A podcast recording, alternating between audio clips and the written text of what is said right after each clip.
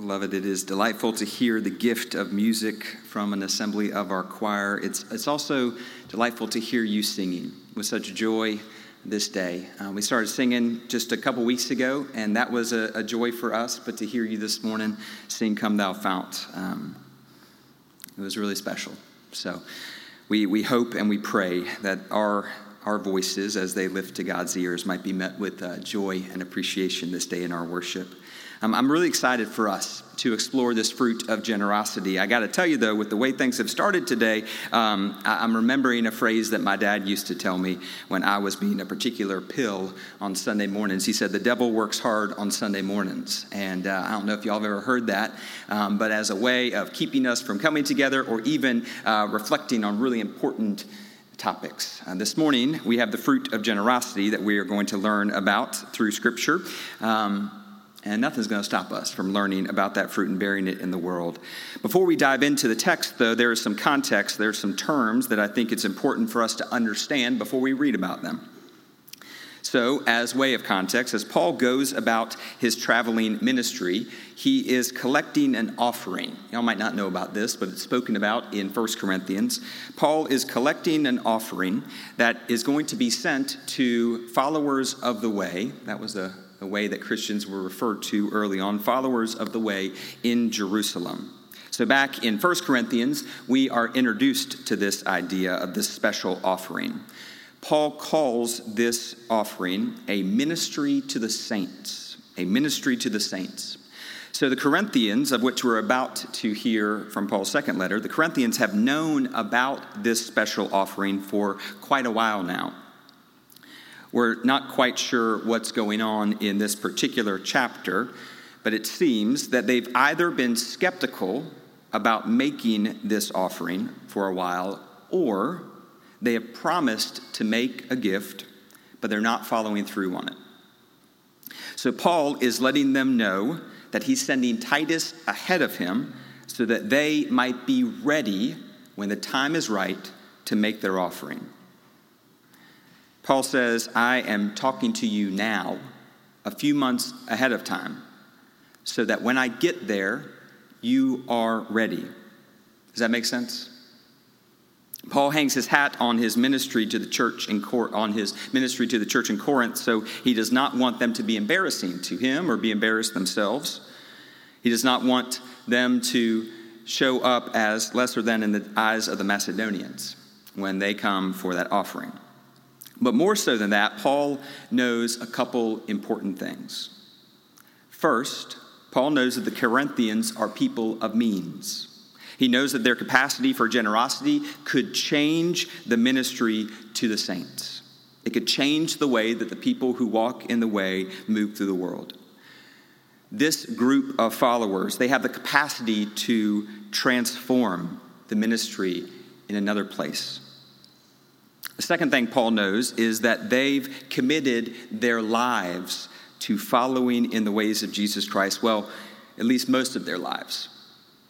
There is a substantial part of themselves that they've compartmentalized, and that, in a way, is their finances, which just so happens to be one of the most influential dimensions of their reality.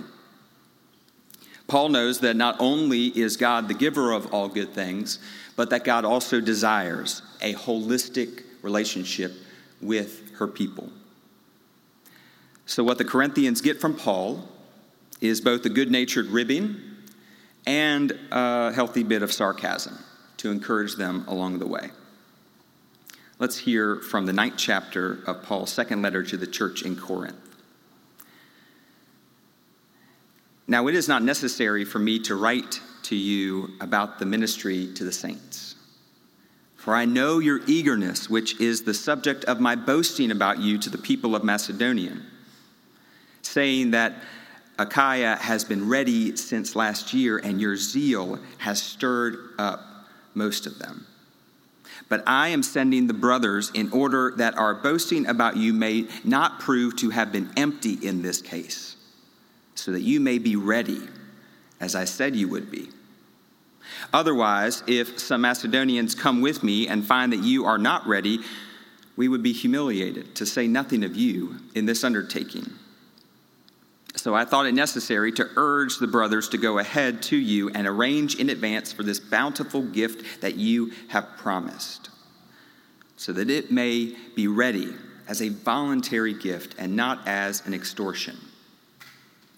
The point is this the one who sows sparingly will also reap sparingly, and the one who sows bountifully will also reap bountifully.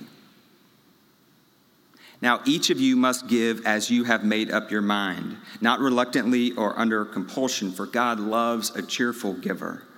And God is able to provide you with every blessing in abundance, so that by always having enough of everything, you may share abundantly in every good work.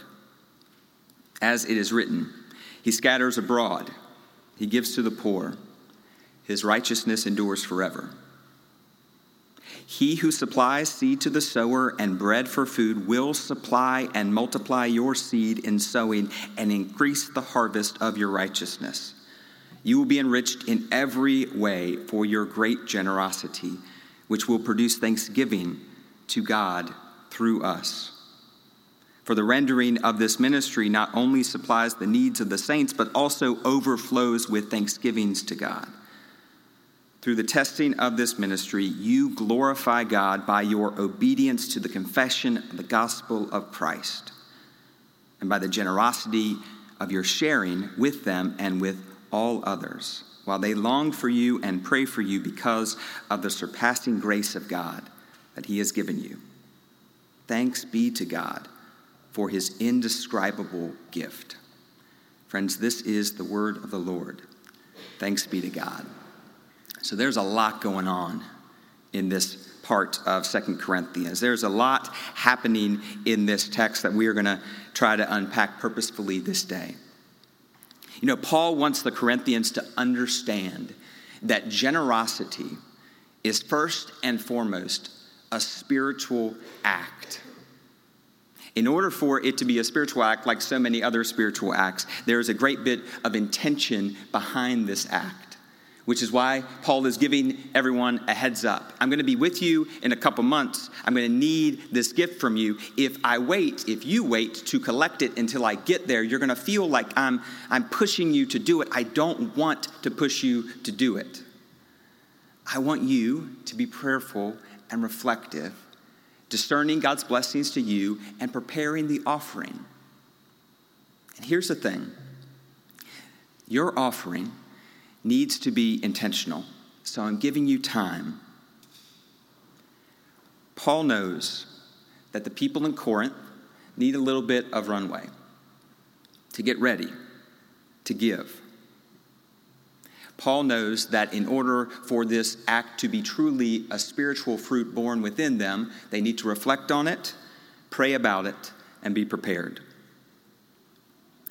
Paul also understands and tries to impart here to the followers of the way in Corinth that generosity, their generosity particularly, is an act of faith.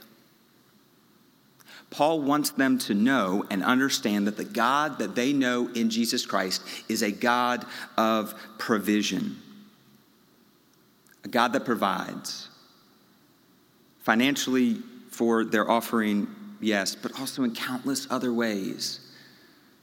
Julia taught our children about that a little earlier. In order for the people in Corinth to understand that generosity is indeed for them an act of faith, they're going to have to push back against some other voices. Paul's voice is not the only voice in their lives. In fact, he's been away for a while. He's only writing them a letter. The voices that they hear in the streets day in and day out have a different message for them. It's a message of scarcity. And Paul knows that in order for them to give, they have to be able to put away that message. That Paul's message has to be more compelling to them than the message that they are hearing. Cole Arthur Riley puts it this way Our society really tries to convince us of a scarcity that does not exist. There is enough. People are just greedy. Scarcity is an illusion. This thought is encapsulated by a, simple but beautiful prayer by Justin McRoberts. May I never confuse my own limited capacity for love or generosity with the depth of the well from which I draw. Paul wants them to know you can choose to give an offering or not, but understand this the love and the depth from which your offering is given is inexhaustible. We draw, as followers of Jesus Christ, from a well that has no bottom. And so then our gifts, if we limit them, are not actually communicating the limitations of God, only ours. Paul also wants them to know that when they are generous, this is not for them a, a question of the amount of their offering. Rather, it is a question of their attitude in their giving. That's why we get to this controversial passage in verse 6. The one who sows sparingly will also reap sparingly. The one who sows bountifully will also reap bountifully. Now, it's easy for us to hear that as a sort of prosperity gospel. But I don't think Paul's just talking about the monetary gift. I was reflecting on this passage this week, and I remembered a conversation that I had with a pastor friend of mine about 20 years ago now. I told him about how I, I, didn't feel like my faith journey was, was going anywhere. I felt like I had kind of plateaued in that journey. And then I told him about some other things that were going on in my life, and particularly a relationship that I had in my life. And I felt like it had also plateaued. And so he listened intently and well. And then he asked me, How, much time are you devoting to your spiritual life? How much energy are you putting into it? Are you sowing sparingly are you sowing bountifully? And why would you, if you're sparing, sowing sparingly, why would you expect a bountiful harvest? Any of us who move through the world in relationship, uh, we know that often the fruit of relationship is born from hard work, from intentionality, from preparation and the time. It's the same with our faith, and it's the same with our generosity.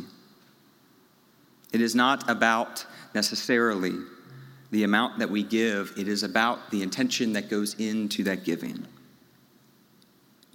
Paul ends this passage with a prayer, a prayer of blessing, even a benediction for the people in Corinth. He wants them to know that as they understand and deepen their understanding of generosity, they are actually glimpsing the very heart of God. Thanks be to God, he says, for God's indescribable gift. I wondered this week what it would look like if Paul wrote a letter uh, to Idlewild Presbyterian Church. What would it look like if, if Paul was saying there's some incredible things that, that are in store? And I'm letting you know ahead of time that you need to be prepared. You need to be prepared and prayerful not only over the ways in which you will commit your treasure, but also you need to be, be prepared in the ways in which you're going to commit your prayer and your spirit and your energy and your time to what lies ahead. Now, here's what I know the context of Paul's letter to the church in Corinth is rather unknown. The context, if he was writing to Idlewild Presbyterian Church, would be a little different.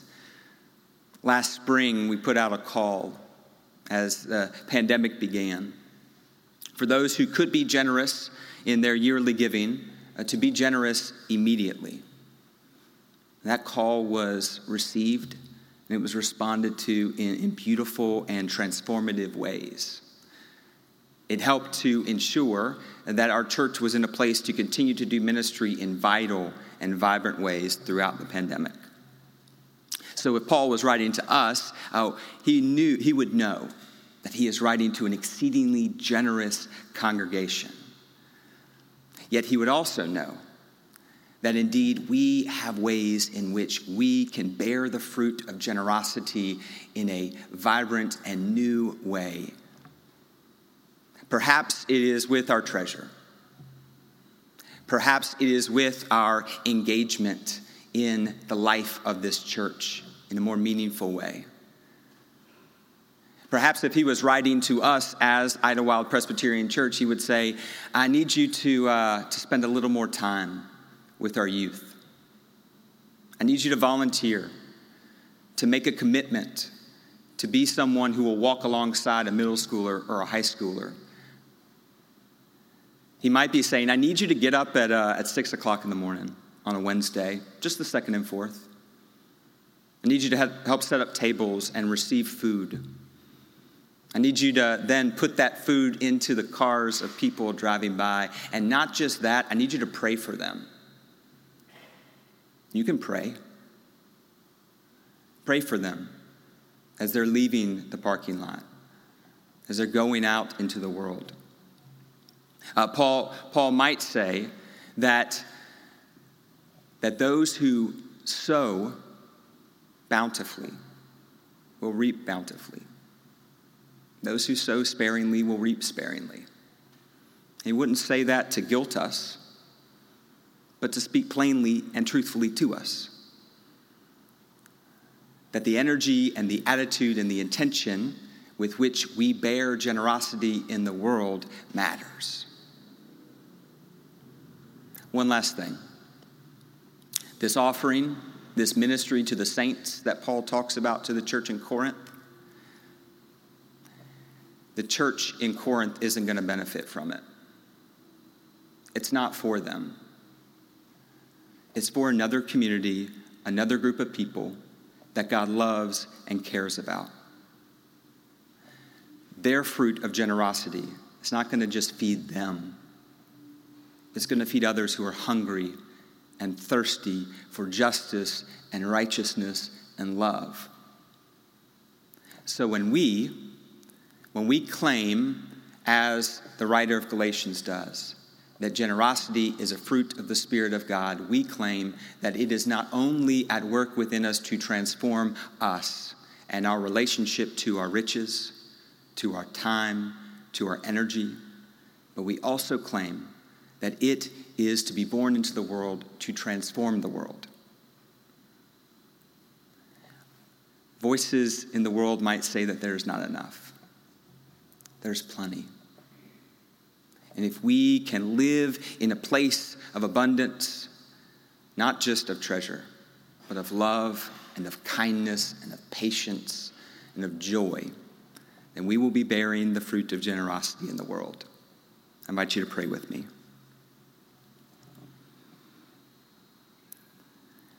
You give.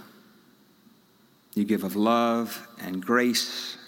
You give your Son to us and to this world. And we receive. We receive with gratitude. We also receive with the knowledge that you call us to bear your generosity in the world.